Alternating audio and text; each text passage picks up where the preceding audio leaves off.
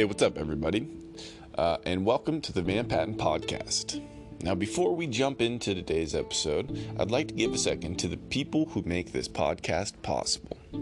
First, head over to the Van Patten store for hats, t shirts, stickers, all the sweet Van Patten gear a girl or guy could ever want. Now, we're almost done with the March shirt of the month. We've only got a few more days, so I will be putting a huge blowout sale on our remaining uh, shirts for March. We, of course, will have a new shirt of the month up uh, for April and also be giving a few of those away on our Instagram. So please go over uh, and check out our Instagram as well. Also, some pretty exciting news is we are now selling Rutstruck gear on our website as well. So you can head over to vanpattenoutdoors.com, click on the Rutstruck tab, and find all of the gear that they have, as well as some of their videos.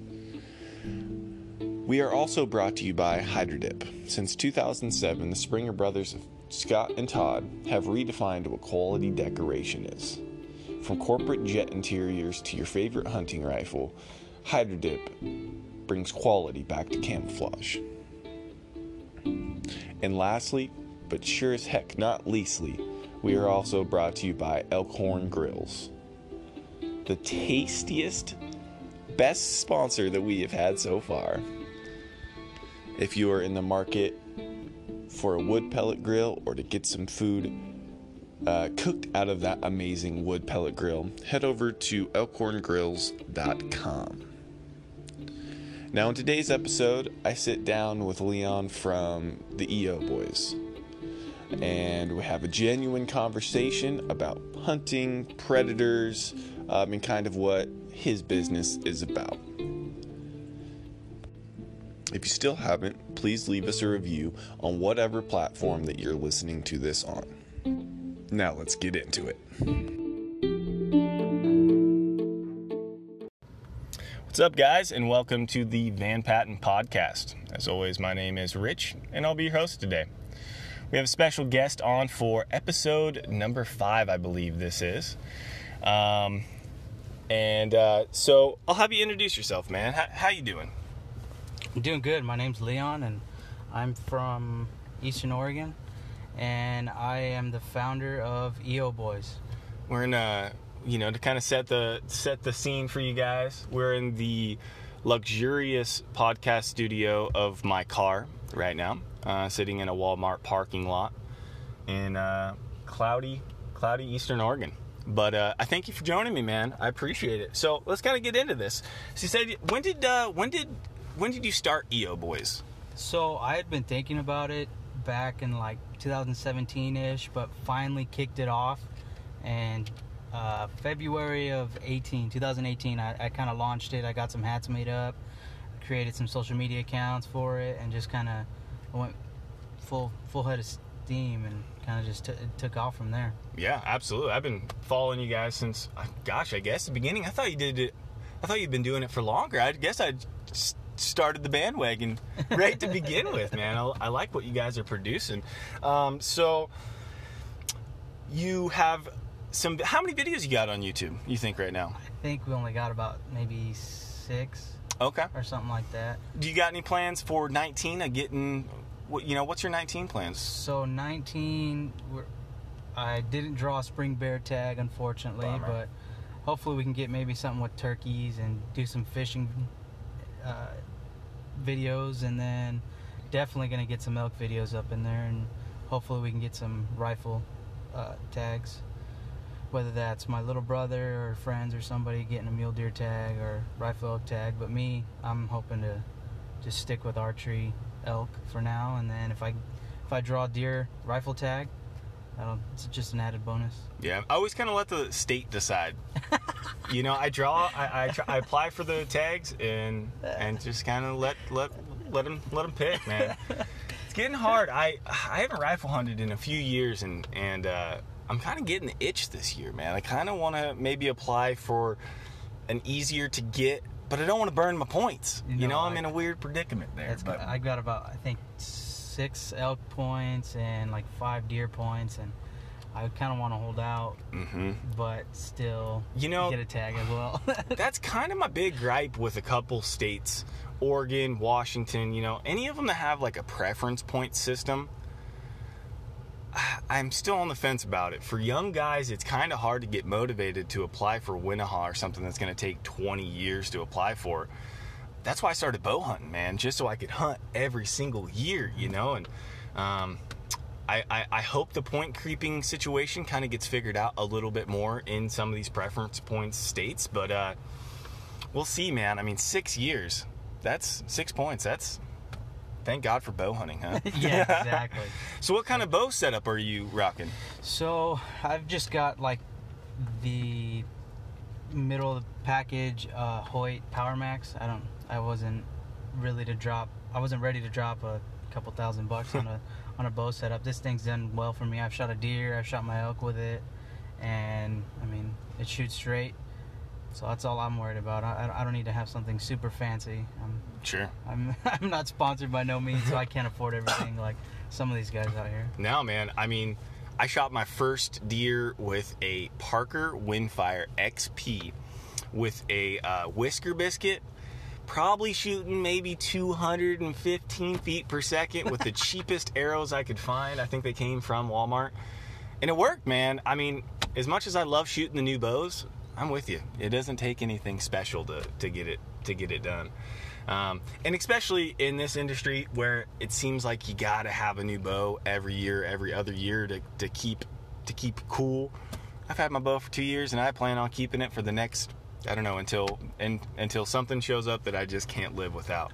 Yeah, I mean the only reason a guy can afford a new bow every year is, well, pretty much if if if the wife lets you drop that kind of money, or whatever. If you're single, I mean, go for it. But in reality, you don't need to get a new bow every year. Yeah, the industry ma- like they make slight adjustments, but overall, like I've heard and what I've noticed is they've kept uh, the same setups pretty much the whole time. Yeah, they might be a little quieter, maybe a little faster, less vibration, but overall, if you shoot straight, you got a good arrow setup. I mean, you're gonna kill shit. So it doesn't matter what kind of bow or how new it is, as long as it shoots and you shoot straight, you'll be fine. No, hundred percent. And it's weird because if you look at like rifles, man, I've had some of my rifles. I, I have a, a bit of a gun problem, so I do buy new guns every year. But I've been happy, you know, I've been happy with my AR for five years. Don't want to buy. I mean, I want to buy new ones because I have a bit of an addiction, but. I feel no need, you know. It's an interesting uh, dichotomy between rifle hunters and, and archery hunters, to where, uh, or or users, I should say, not really hunters, but uh, rifle guys can keep their their firearms, their weapons forever and never care about it. You know, I got a aught six from my granddad that's probably 50 years old. I still love taking that thing out. Yeah. Kind of a weird deal though, but so you're doing a uh, a coyote tournament. You're sponsoring the coyote tournament, right? Yeah, so the guy, his name is Frankie. He's the one who's hosting it out of Boardman, Oregon. And he reached out and asked if I'd be interested in sponsoring some of it. So I said, hell yeah, man. I'll put my name down. I'll throw in some, throw in some t-shirts, a hat, and some stickers or whatever. I mean, I can't throw out, fork out a whole bunch of money for it, but it's a couple prizes for whoever participates in this tournament. They can kind of get some out of get something out of it, and kind of helps me build my brand's name as well. And Sure. Go so is that Saturday, Sunday, 30, So- 30th, 31st? so it's registrations 29th, uh, Friday 30th, and 31st. So How many? I mean, you think it's going to be a big one? I'd imagine there's a lot of predator hunters out that way. yeah, the the, uh, the buddy I'm gonna go with and help film for him. He's him and I were talking today, and we think there'll probably be at least at least 10, 10 teams, and I'm thinking closer to the 20 range, 20 team range. So I, hopefully there's quite a bit of a turnout. i I'd like to see a lot of predators go down, a lot of coyotes go down this weekend. It'd be nice to Yeah. No. help help out the, the deer and the elk and whatnot. That's what I was about to say. Is mule deer population will love that stuff. Um, what are you going to be shooting this weekend? So the only thing I'm going to be shooting is my Sony A6500. uh, the team that I'm going to be helping is uh, they, they've already got two partners and it's a two partner team. So my job, well, it's not really a job, but I I told them I'd film, I'd take photos for them, and kind of just help them spot some coyotes and whatnot. So Nice. That is a trick. You know that that's a hard task to do. That's those are big shoes to fill, man. Filming uh, predator or dog hunting, man, that can be a challenge sometimes. You know, seeing them in the camera, then understanding that your guy who's a shooter is also seeing it, everything on film. That can be challenging, man. Oh, definitely, definitely is. But this last uh, December, him and I went out. We were trying trying to get a cougar, and we saw some coyotes. Well, one coyote, and I managed to get it all on film, and he shot it. But the only thing is, I forgot to turn my damn mic on, so I didn't get any of the audio because he shot it. And the sucker started spinning in a spinning in a circle, and I said, "Damn, you put his ass in the spin cycle!" and nobody is gonna be able to hear that because I forgot to turn my damn mic on. But it was it was awesome. It was a good shot. Man, there's been so many of my videos ruined for that simple reason of not turning the dang mic on. That kills me, man. Kills me. Um, no, that's awesome. You guys, you were we were talking a little bit before the podcast uh, that you had done some bobcat hunting recently as well, huh? Yeah, so that same buddy who shot that coyote, uh, he and I were out for I want to say about three, four weeks. We were trying to get ourselves on a on a cougar. I mean, we cut a couple, uh, quite a bit of tracks. We hiked out on I think about four or five different cougars and just couldn't. Ma- we didn't manage to catch up to them, And he's got a buddy who has hounds, and he he bobcats hunt bobcat hunts with his hounds, and he kind of just put me in the same area with him, and we managed to cut a fresh track that morning and let the dogs loose. And I want to say about 30 minutes later, they had it treed, and well, hiked up in there with my bow and shot that sucker out of the tree, and well, he's now at the taxidermist. and it was, I think, it was probably 30, 30 plus pound bobcat, and no, that's that's a pretty damn good sized bobcat. Yeah, it is. How many dogs do you have? That seems like a pretty quick tree. So we only used uh, two dogs. It Wow. Was, he, he used two dogs. He has a lot more, but he only released two on that that specific um, tree. And well, they those those dogs are incredible. I can't believe how well trained they are and how good they are picking out the scent. Whether that's a day old track or fr- super fresh track, those dogs they have been trained really well and can get the job done fast. So that same day, we actually ended up getting two bobcats. One, the one I shot with my bow, and then we were coming back down the same road. We cut another fresh set of tracks. We dropped the box, let the dogs loose again, and that time we had three. And within about 30 minutes, they had another bobcat treed, and they had it in this damn hellhole that we had to hike down into, super steep and deep. And we got to it. Uh, the buddy Darren, who ha- who owns the dogs, he he put that one down, and well, we came out of that day with two bobcats. It was pretty badass. Well, and I think the important part is, I mean, or a question should be like, what do you think the odds would have been of getting two two bobcats that day without the dogs? Oh shit! One percent? Prob- M- maybe, yeah, you know? If, yeah, if you're lucky. I mean, with without the use of the dogs, it's hard, and I mean really hard to track out a bobcat because they're so sneaky. And I mean, one of the top predators besides like a cougar or a wolf, they're they're up there in, on the food chain when it comes to ultimate predators. They they know how to get the job done. Sneaky little bastards. Yeah, they are, man. No, and that was kind of one of the questions of the week that we had was, um, you know, do you think that Oregon, um, because it, to kind of unpack a little bit about hound, hunt, hound hunting in Oregon, at least for uh, black bears and cougars, in '94 it was outlawed um, with Measure 18, and it was backed from a bunch of humane societies, and it passed just barely in 94 i believe it was like a 52 to 48 percent. Um, and, and and here we are today. Um, now we can still use them for bobcats like you're talking about but cougars bears we're not allowed to. You know what what what are your opinions on that? What do you what do you think?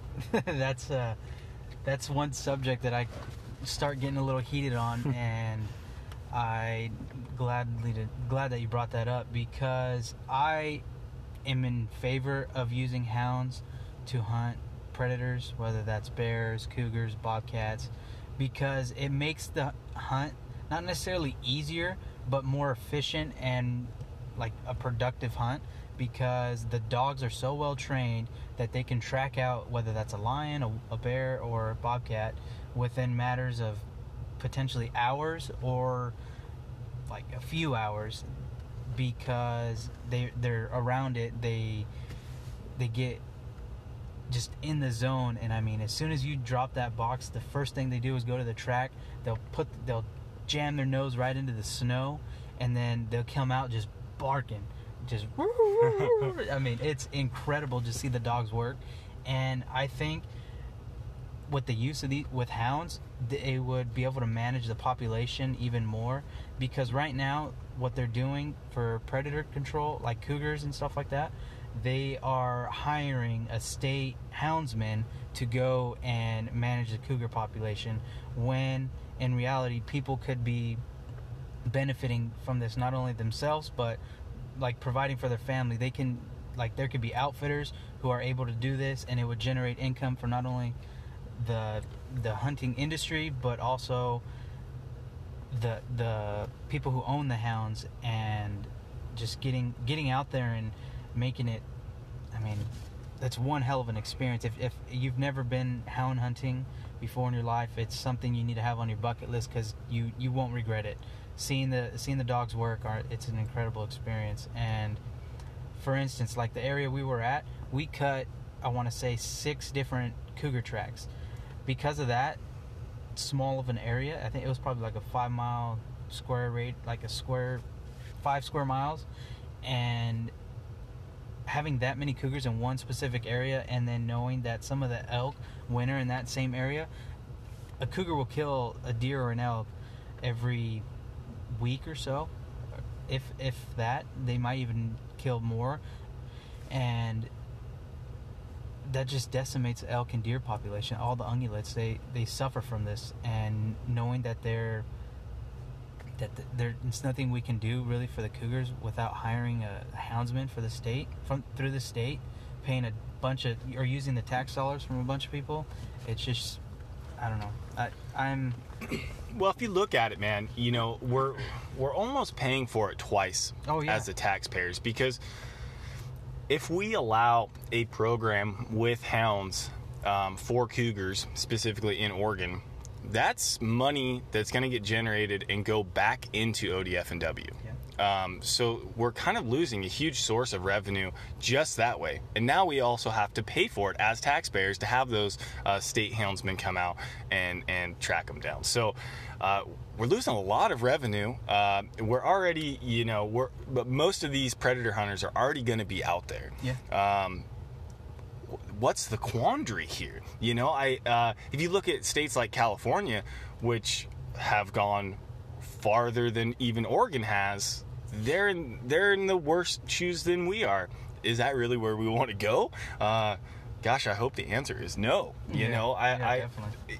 It's almost it's not impossible, but it is dang hard to to cut cougar tracks and follow and chase them and actually you know uh, uh, get them into your zone. Um, without dogs i mean i've tried it multiple multiple times. We've been close but um, there's some of these areas specifically in like the northeast oregon spot that is so thick and nasty and deep that man without dogs it's almost impossible it's almost impossible Yeah, I mean, the people who have been able to get on a cougar and shoot a cougar, sometimes it's just shithouse luck because Right. being able to track one of the best predators on foot is damn near impossible. You have to either catch them on or catch them sleeping somewhere or laying next to a kill that they recently made or just something super fresh tracked. So pretty much those who have, they're either re- really good at what they're doing or it's just shithouse luck because it's incredibly hard. I did it for four weeks straight, and let me tell you, it was it's one of the hardest but most fun hunts I've ever been on in my life. We were cutting through snow that was waist deep, or not waist deep, uh, thigh deep, and it's it's incredibly tough on your body. I mean, hiking miles in the snow, cutting fresh tracks, it's it's tough, but it it's honestly addicting at the same time. I was getting my teeth kicked in, but I still wanted more. I, I was determined to go and find something, and just knowing that it it could be around the next tree or something is it, it just gets a hairs on your neck standing up. and Sure. it's definitely addicting. Well, and we kind of have the responsibility as hunters in this day and age uh, to do some sort of predator management. Oh, We've put our feet and thumbs and everything else in this ecosystem, and to not manage some of the top predators for the ungulates that you're mentioning.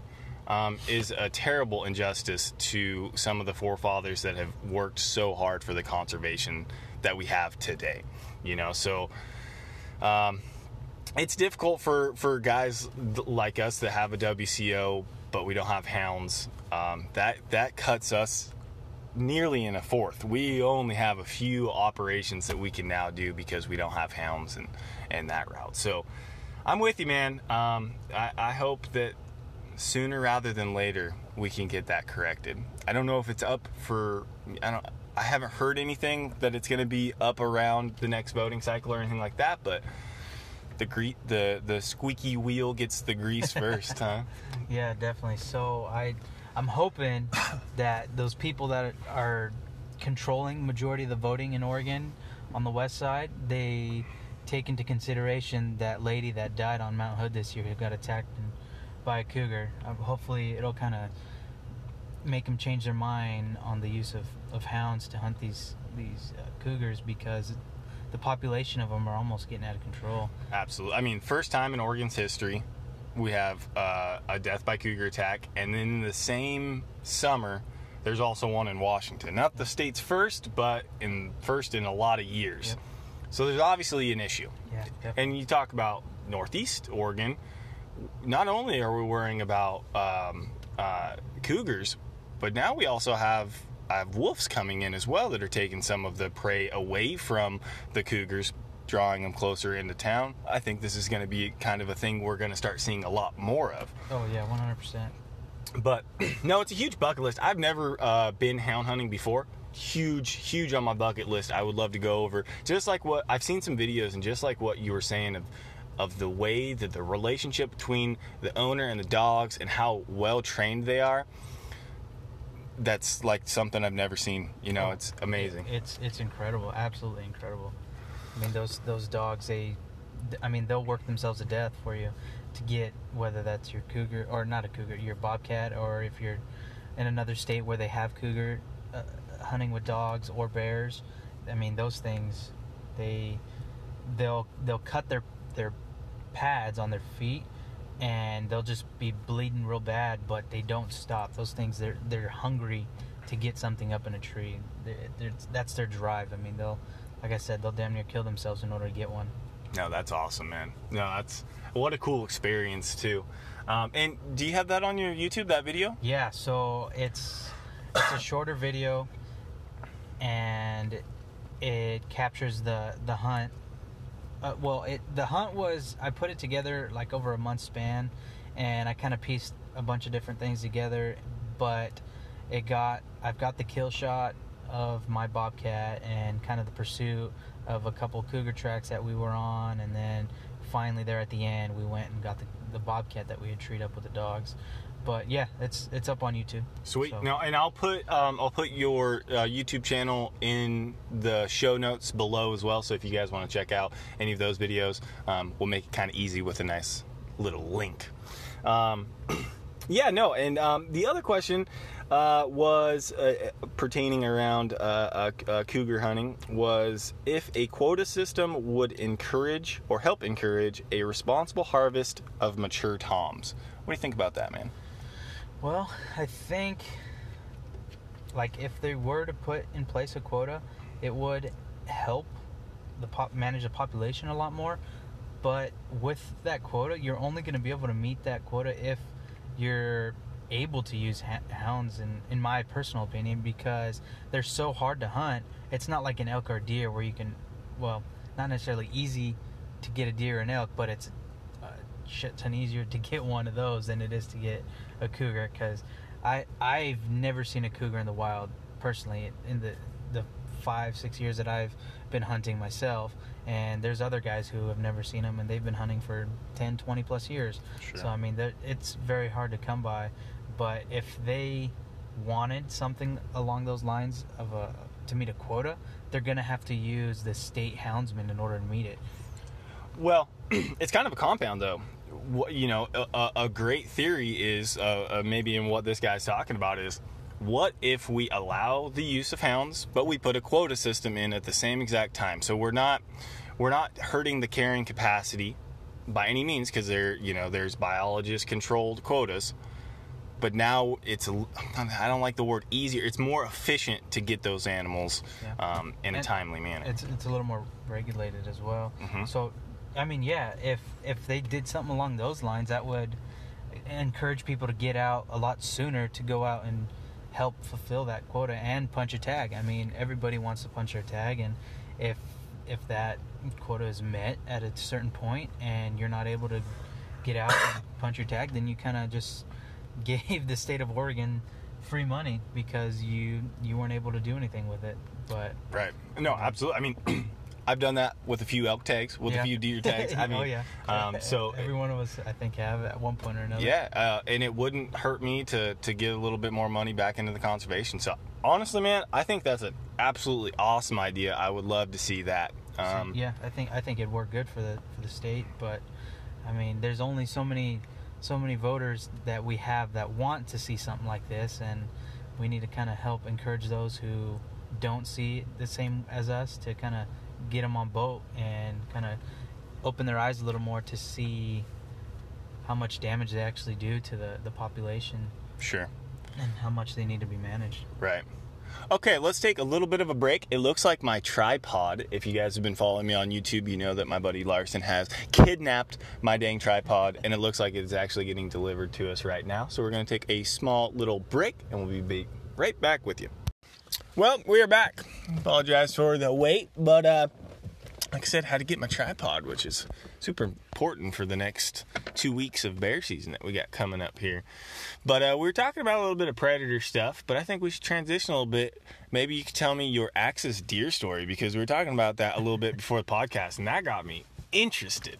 So, funny story. My father-in-law bought us, my myself, my brother-in-law, and himself a hunt in Hawaii. Uh, Well, it was is technically a guided hunt, but it wasn't the price of your typical guided hunt because it was a meat hunt, and because they have so many axis deer on the island, they have to be managed really well. So they allow you to shoot three deer in one day with with this Holy cow! specific outfit. Um, and there's so many Axis deer because there's really no predators, right? There's no predators on the island but humans who hunt them. So they have I I forgot the number, but I want to say it's up close to 20 or more thousand deer on, on just that one island, Holy which is the island of Lanai.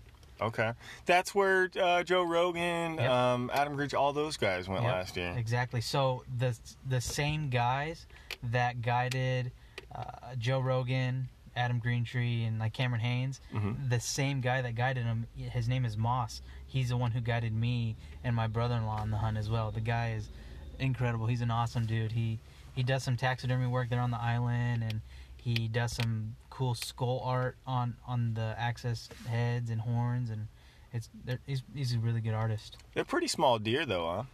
Yeah, if you had to compare them to something in this area, it'd be like a doe mule deer, the size Okay. of a doe mule deer. Gotcha.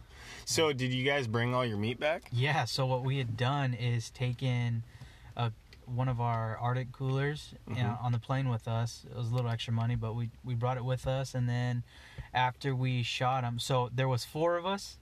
We all we had twelve tags between the four of us, and we brought ten deer home. Holy cow!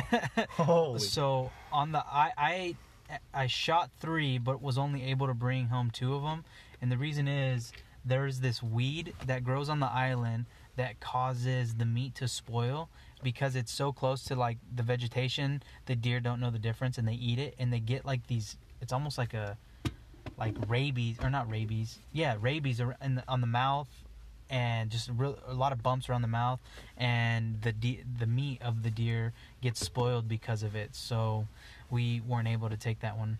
How weird. I've never heard of that. Yeah, neither I had I hadn't heard of it either until that, after I had shot it and the guide was like, "Oh man, we can't we can't eat this one because bless you." Thank we, you. we can't eat it because the meat's spoiled. It's like, man, that's a bummer. So So I, I wonder if that's just like a, a a plant that just must be in Hawaii then, huh? yeah, it's just some type of weed. So what the guide had told me is that they like there's resorts there and they brought equipment on ships from I don't remember where it was, but they had some type of invasive weed on the tracks of the of the tractors Oh. and that's how it ended up getting on the island was because of that. Gotcha, gotcha. Did you guys do uh, so just hunting and then just kind of sitting on the beach relaxing? So yeah, like I I was telling you earlier, we got up your typical five and five six in the morning and went out and hunted, and my brother-in-law. I was hunting with him because I had hunted the day before, but the day I was hunting with my brother-in-law, we went out and that morning he shot three deer, and then by twelve o'clock we had them all processed and everything and hanging and cooling in the meat locker, and by 12:30, 1 o'clock in the afternoon, we were sitting on the beach drinking beer. It was the one of the best hunts you can, hands down, one of the best hunts you can go on. yeah, no kidding, man. That sounds like a dream right Oh, there. man. That's that's my type of vacation. I'd like to, uh, if I ever went down that way, I'd like to try to chase some hogs as well. Oh, same. I I, I really want to do that. I had a cousin who did that, and because he was on the military base in Oahu for the, I want to say the uh, Air Force. No, no, no, not the Air Force. The Navy. He was, Okay. part, he was part of the Na- he's part of the Navy. He's a senior chief in the in the Navy, I believe, and he did a lot of that hawk hunting with his bow, and he said it was absolutely incredible. That looks amazing, man. Uh, it's one of the th- things, man. Uh, You know, it, being from Oregon or at least Eastern Oregon, you kind of get used to deer and elk and bears. Yeah. Um, and you move over and like, yeah, I've heard with axis deer, just the taste is so so amazing. Oh my god, it's one of the best deer you can have. I mean, there's mule deer, there's whitetail, stuff like that, but I I think hands down, Axis deer is the best tasting deer you can have. It's so good. Mm, that makes me. That makes me. You know, I'm getting I'm getting married next year, and we're talking about some honeymoon stuff. I'm trying to convince the old lady to uh, to maybe go down to Hawaii and do that exact same oh, thing. Oh well, That- I mean, you'd get your money's worth. I think, oh, and and if I don't know if she hunts or not, Oh, yeah. but if you want to take somebody on a hunt to get them involved in hunting, this would hands down be the hunt to take them on because you're not necessarily guaranteed a deer, but you're like 85 to 90 percent. If you're a decent shot, you you'll kill one for sure. And that, I mean, Well, we might have some troubles there with a decent shot. no, but uh, I mean, like you said, there's like twenty thousand deer and ten thousand people on that island or something. Don't they like over outweigh the people? Oh, the oh, hands down, yeah. The deer, there's way more deer than the island itself. I, I don't even think the island has more than t- two, three thousand people on it. I mean, the the little city that's there, it, it's really small. So I, I don't know the actual numbers, but it's it's a small island compared to the rest, and the population of people there is slim compared to the deer. Sure, sure. No, that's interesting, man. That's definitely you know we've been talking a lot about bucket lists of hounds and Hawaii. Those are some some bucket listed items I've got. I, man. I've been very fortunate with some of the people I've been around to only to do a handful of those awesome hunts like that. Boy, yeah, you got that bobcat. I mean, um, so you know, when we talk elk. What is what's your elk goals this year? Are we trying to just put some meat in the freezer? we trying to get some six pointers down? Or? Oh man, I last year was a heartbreaking year for me. The, so in 2017, I shot my first bull with my with my bow, and then I learned a lot that season. The, the, this last year, I had thought I'd learned a lot. I'd been watching a lot of videos, just trying to improve improve my hunting overall. Whether, that was elk calling or shooting better, knowing what to do in certain situations. And well, I called in my first bull this year on film, and my dumbass missed it. I I, sh- I shot and I hit a limb. Like I tried to sneak it in between some uh, brushy area, and I hit a limb, and the arrow went right over his horns. So Mm. My hopes and dreams went out the window. Sure. yep.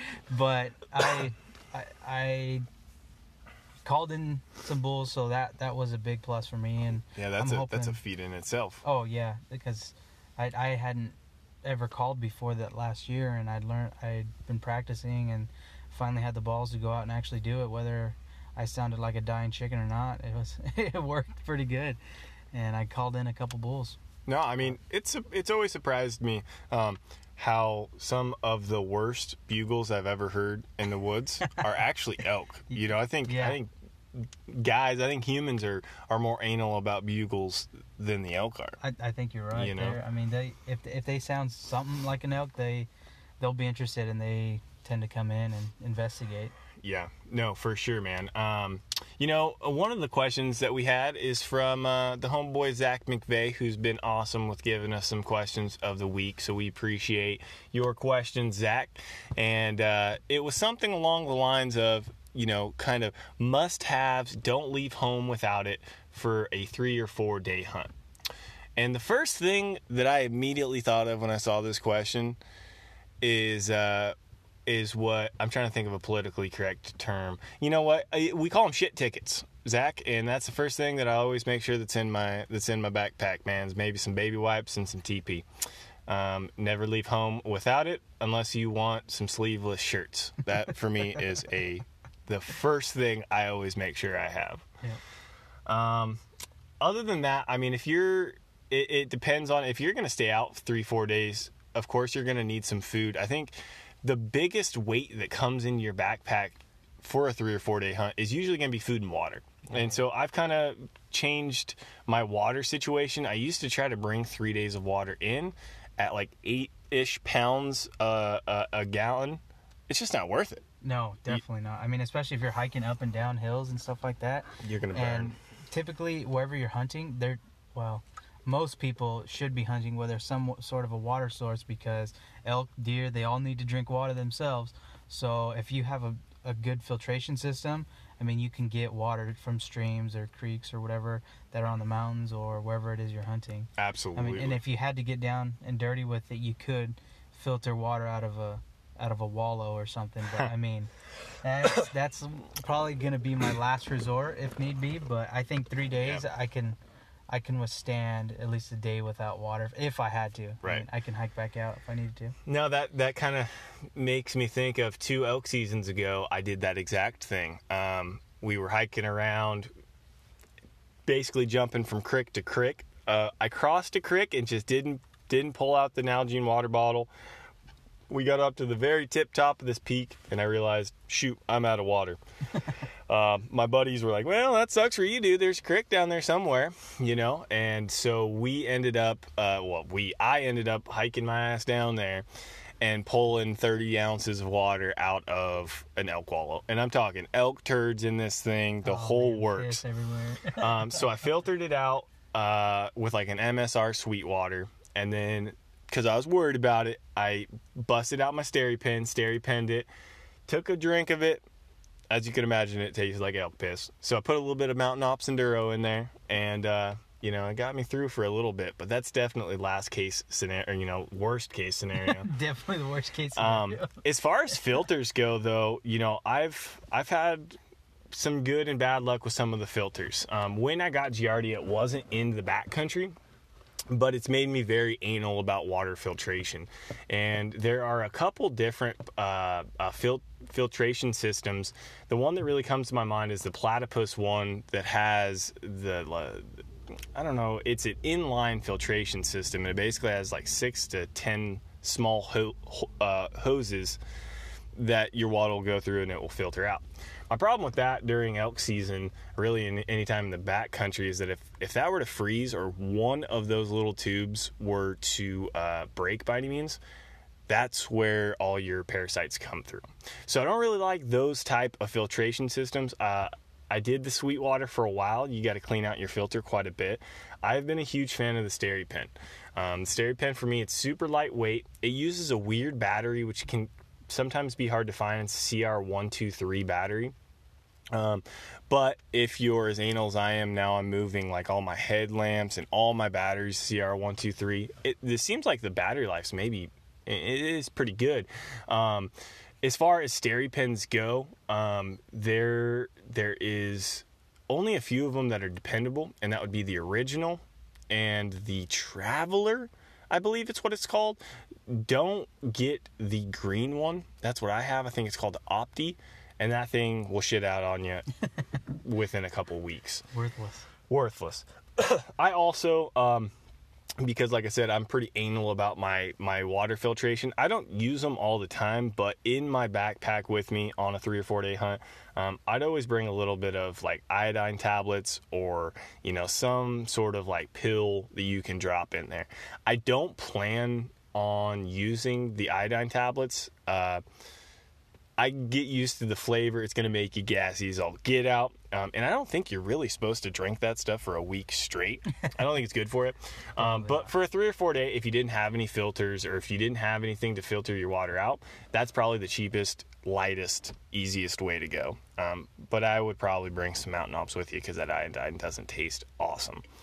Um, what do you think, man? What do you, what are you bringing three, four days out in the sticks? So definitely mine will have to be some shit paper. Mhm. I I tend to be the guy in camp that's always got to go behind a log for about five minutes or so, and uh, I blame my parents for that. They they, they both tend to have stomach issues, and I think just with genetics that kind of carried on to me as well. So I. Uh, I definitely have some shit paper in there for sure. But the other thing I would always have in my pack is something along the lines of of a filtration water system setup. Whether that's like you can go with the uh, I've tried the Sawyer squeeze that seemed to work out for me, and I, I've wanted to try the SteriPen, just haven't gotten around to it. But some type of filtration system because water you can go without food for a while especially me i got a little extra fat on me that i can burn off if i need to but water water is the biggest thing i mean if you're if a well hydrated muscle is going to perform well if you don't have hydrated muscles you're going to shit out and probably come back before those three four five days even happen so Right. Well, and a lot of the food that guys are bringing for those require water. exactly You know, so that's Exactly. To me, it's that's that's the pinnacle, the top thing that I always worry about. Um, you know, you, you may hear guys talk about sleep systems, those type of things, and and honestly, that's pretty low on my priority list. I'm young. So a, a good night of sleep helps, but I can still push it. Of course, if you're going to stay out there longer than three or four days, if it's if we're starting to talk about a week or more, that's when a sleep system becomes a little bit more pivotal to me because a week in the backcountry, you you really do need to get some awesome sleep. But honestly, for a couple nights, uh, sleeping, you, know, you don't have to have the, the best system. I wouldn't worry about your sleep systems just yet. No, um, if you're successful, having some good game bags like we talked about last episode is definitely helpful. I think one thing that um, some guys can either go way too far with or don't bring any is a first aid kit. And I and I think you can bring a lot of weight that you're never going to use. I, I've had that issue as well, where I've I've got like a first aid kit, and I've only used I think one thing out of that whole that that whole first aid kit, and I've always got it in my pack. But I think I'm gonna go and kind of narrow it down to a, a little less variety of the things that I have. Maybe some type of wrap, some mm-hmm. maybe if I could some 800 milligram ibuprofen or a Vicodin or something like that, just in case something bad were to happen Yep. and maybe a little bit of tape or something because I can I can get away with just like a some type of wrap and put a lot of pressure on something if a, if a wound got pretty bad. No, I mean I'm pretty close to there. I always like to have dual purposes for most things that I have in the sticks. So um, I save a lot of weight with like I always c- carry like a big lighter with me. On my big lighter, I wrap it with a bunch of athletic tape. So that's you're saving a little bit of weight. It's nothing crazy, but um, so athletic tape's a good a good way to just kind of close close most wounds. Maybe a little bit of gauze padding um, if something were to get super crazy out there, but that we're talking minimal ounces.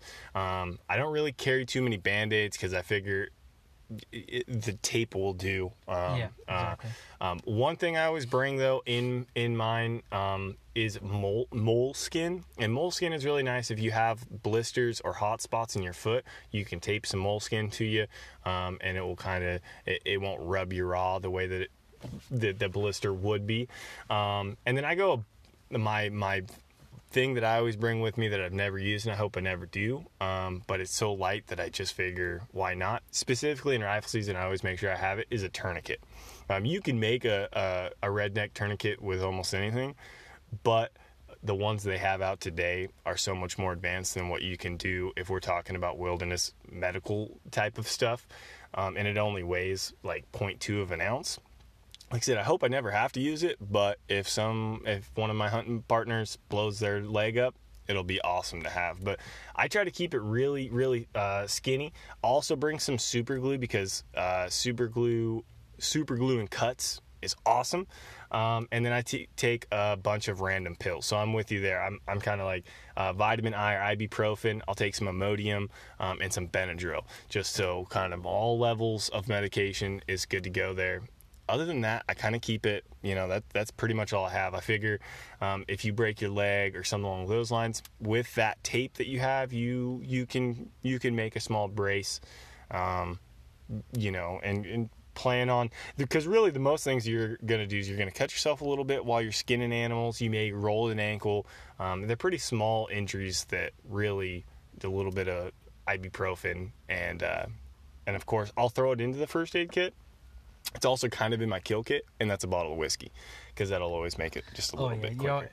I've always so I in my I've got a a kill bottle in my pack usually all times, and uh, it's actually running pretty low. uh, the last, so I've used it the same bottle because it, it was like a an eighth of Pendleton, and I just kind of kept it in there. I when I went out this fall during elk season, we happened to kill a bear, and between five of us packing the bear out because it was in a steep, deep uh, canyon, and we pretty much killed it there. But I had some left, and when I killed my bobcat, we pretty much finished that off, and now I need to re up on my kill bottle because it's hunting season's right around the corner, and That's I right. mean we're gonna, we're gonna be killing shit this year if, if all goes well. So Well, we and I've al- we we've always kind of used that that shot as like a token to the elk gods or the deer gods Exactly. or you know to thank the lord thank whoever's up there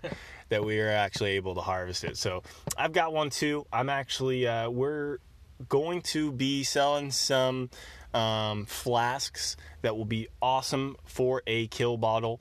Um, those will be on the website here in a couple months. Um, they will be hydro dipped, so if you guys want custom camo patterns or films, stuff like that, um, we can definitely hook you up there. But um, I'm glad you mentioned that because it gives me an awesome opportunity to talk about the new um, flasks that we're coming out with. So. Heck yeah. No, Zach, I mean, I wouldn't worry too much about three, four days, man. I think too too many people pack way too much stuff. Oh, yeah. Um, go out there sleek and mean. Um, you, you know what? You got two options. Go out there with everything you think you need. In that first three days, the stuff that you never touched, leave it at home. Never bring it again. Or I kind of go the hardcore way, and I'm not recommending this, but this is the way that I went. I went, nothing? I went with nothing, and realized, okay, I probably need this, and I probably need this, and I need that, and I wrote it down, and I brought it with me.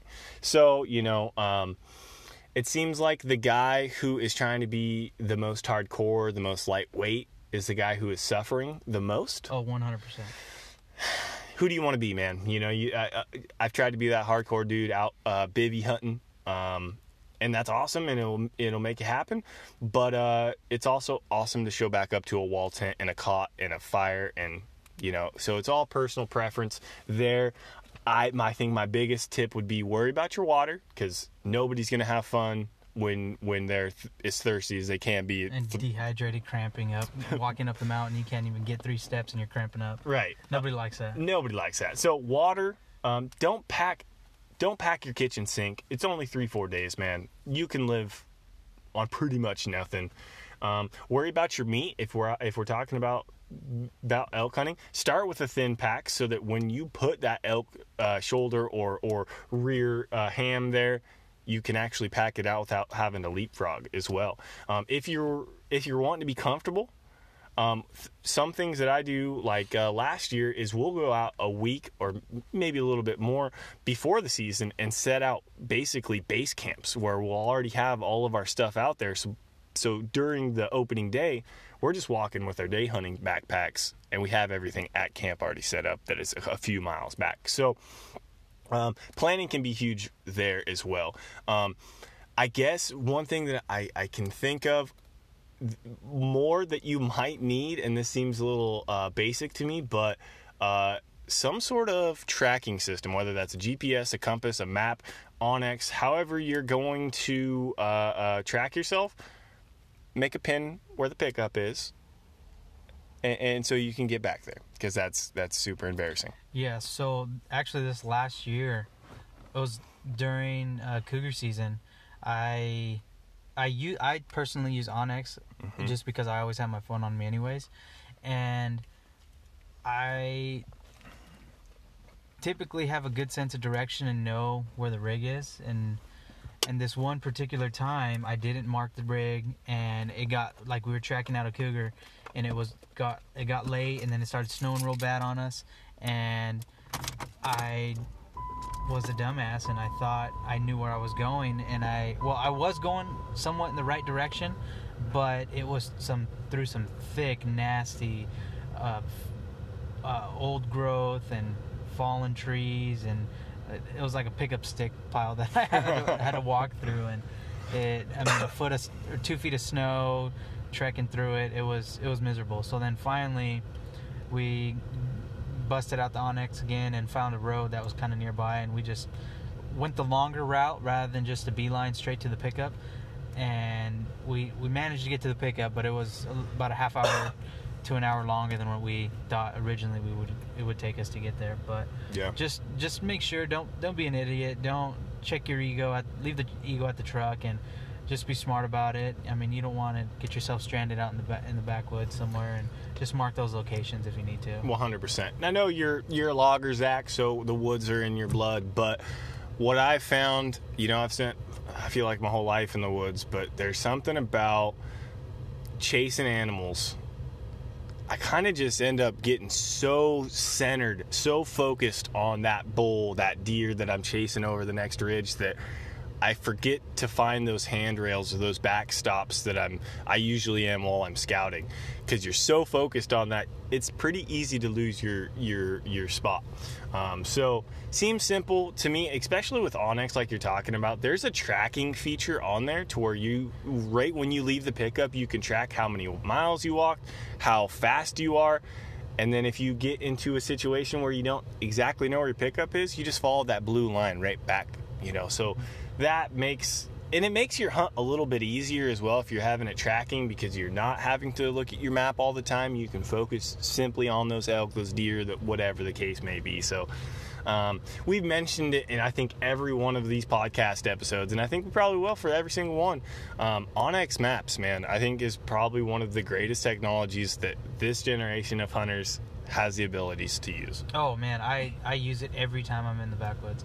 I I have so many pins on my phone that it's it's unheard of. If I'm I've been scouting a new area and I pulled it up on my laptop and I mean I marked wallows, I marked uh, drainages, I marked pretty much any everything. So once I get the time to go out and actually beat feet and see what it's like in the backwoods there in that new area, I kind of have an idea on where my pinpoints are, and I can go check them out and see if I actually like those, or I can cross them off the list, or, or put put some notes in there saying, "Oh yeah, this is a really good spot, fresh wallow, something like that." So I, I really enjoy onX for the price you pay for it. It's it's worth it, I think. It's it's unbeatable, man. I mean, yeah, I kind of have that problem with with my mapping right now. Um, it kind of looks like I have chicken pox. yeah, it's same, just everywhere. same, everywhere. But you know, and that kind of works great for preseason. Like right now, man, I'm looking at I'm looking at all my onX maps. I'm finding those wallows because during uh, during September, I want plan A to plan Z because you never know what's going to happen. That spot that you've been scouting for the past month, you know the elk are going to be there. Maybe just got blown out by the new camp that showed showed up down the road Yep. a day before hunting season because I know that always happens to me. Yep. So if you only plan for one or two spots, you might have a really bad September. So even some of the spots, my my W or Y or Z, the last effort may just be a northeast facing slope that has dark timber, may just be a, a, a, a wallow or something tiny, but at least gives me some sort of an idea. And what I try to do, this the my my my first couple big plans are where there's a an abundance of those spots where there's four or five walls within walking distance um, in a day. So if that spot gets blown out, I can move over just a little bit instead of having to go completely across the unit or completely across the state. So it really helps for uh, uh, preseason scouting. So you can have a bun, you can have your map look like chicken pox. So in September, you kind of have that idea. Yeah, You know? exactly. I agree.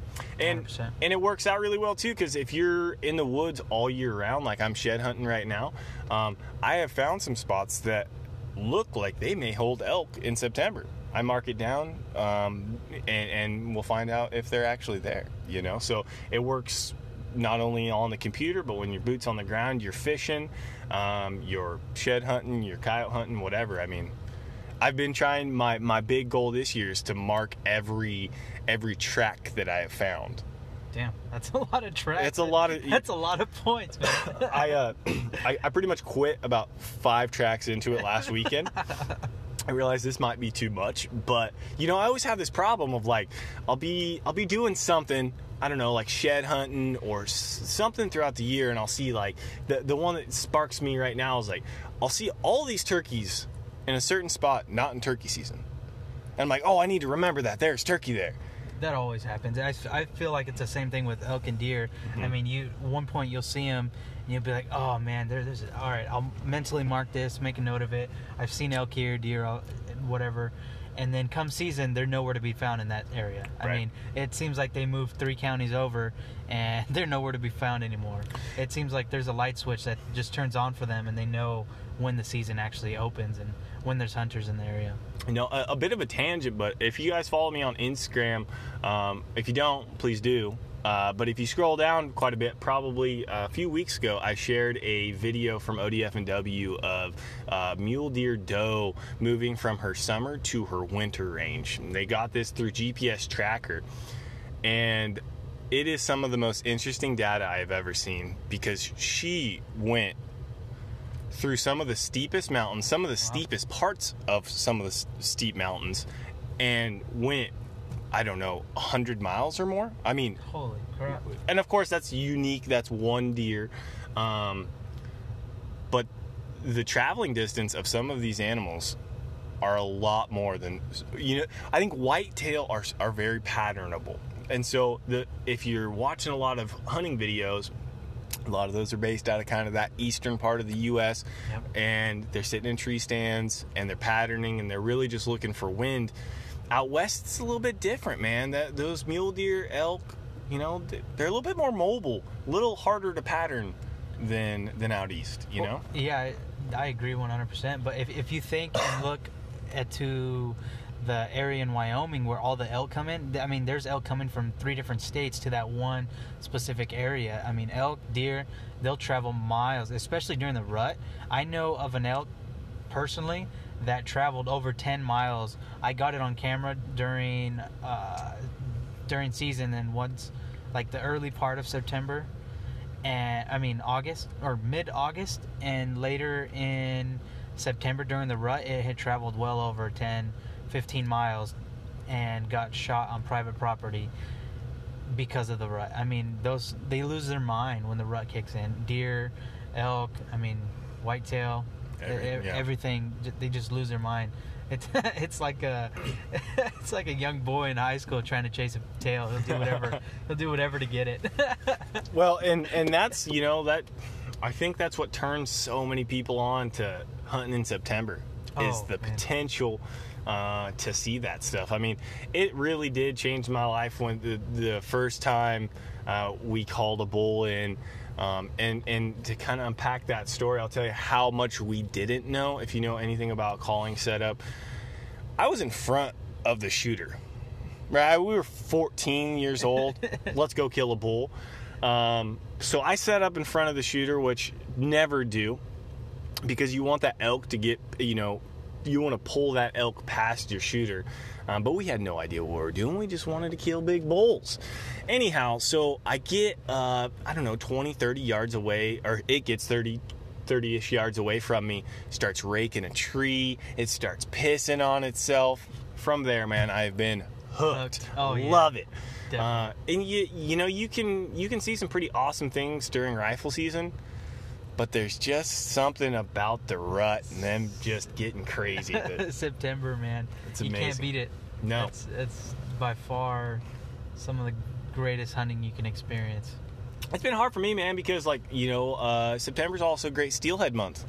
Eh, I'd rather hunt elk, to be honest. I do too, but gosh, I love chasing steelhead, you know. But I, I have yet to ever miss a day in the elk woods for steelheading. I apologize to all the fishing freaks out there, but uh, I'm with you, dude. I just can't miss a day in the woods to Oh. go chase them. Oh, yeah. I want to, you know. Right now, it sounds good, but I know in September yeah, there's no way. there's no way. There's no. There's no way, man. No. Um. I think those are most of the questions of the week that we had. We had a couple that we didn't really touch on. Um, but again, we really appreciate the support from everybody. Um, to kind of unload the the questions of the week, what we've done is uh, when I've interviewed anybody, we kind of want to get your guys' input. Um, like I said, this is our community, so if there's anything that you guys want us to talk about, um, that's why we've asked you guys to DM DM us and uh, and and let us know. So uh, for the next week's podcast, I'll be sitting down with uh, Cody Singer from Conquer Life. So of course, you guys already know what that looks like. If you have any questions for him or me or anything that we want to talk about in the next week's podcast, um, just shoot us over some DMs, and we will supply you guys with some free stickers. Everybody loves free stuff, man. Oh, yeah. Everybody loves free stuff. Um, and also to kind of wrap up some of the housekeeping stuff, um, we are still selling the March shirt of the month. We've only got a few days left to go on that. I will let you know a little bit of a secret. I did too much planning and printed too many shirts. So uh, the first week of April, those bad boys are going to go on sale. I'm selling them for 50% off plus free shipping. So if you want to get the last of the uh, It Just Takes One shirt of the month for March, um, head over to VanPattenOutdoors.com. We are also selling some of the Rutstruck gear, not some, but all of the Rutstruck gear. Um, they are diversifying their portfolio as we speak, so really all equals four. So we're selling a couple hats, a couple t-shirts for them. But uh, if you guys want to support some Rutstruck merch, head over to our website as well. Um, we've got some pretty big things planned for 2019, so keep a uh, keep an eye out on Van Patten Outdoors. Uh, we're we're planning on getting more partnerships, um, and so a bunch more merchandise will be coming out for all of the hunting and fishing folk in the world, man. Um, I know you've got to you got to do some registration stuff for this this coyote tournament um, we talked about earlier. So let people know where they can find you, man. So, social media, everything is just EO Boyz. E O B Y O. Um, Uh, I think, I think, I well, think- let's start that over again. E O B O B O Y Z. There it is. There it is. what we're trying to say is basically it is E O Boys with a Z. Yep. Um, EO and Boys that's on Instagram. That's on YouTube. Yep. Instagram, YouTube. Awesome. And uh, if you, the, he's also selling some shirts as well, so head over to his Instagram if you want to get hooked up with any of that stuff as well. Um, you'll be you'll see me in the next uh, vlog that should be re- up here, I'm hoping in about a week, be rocking some of his merch.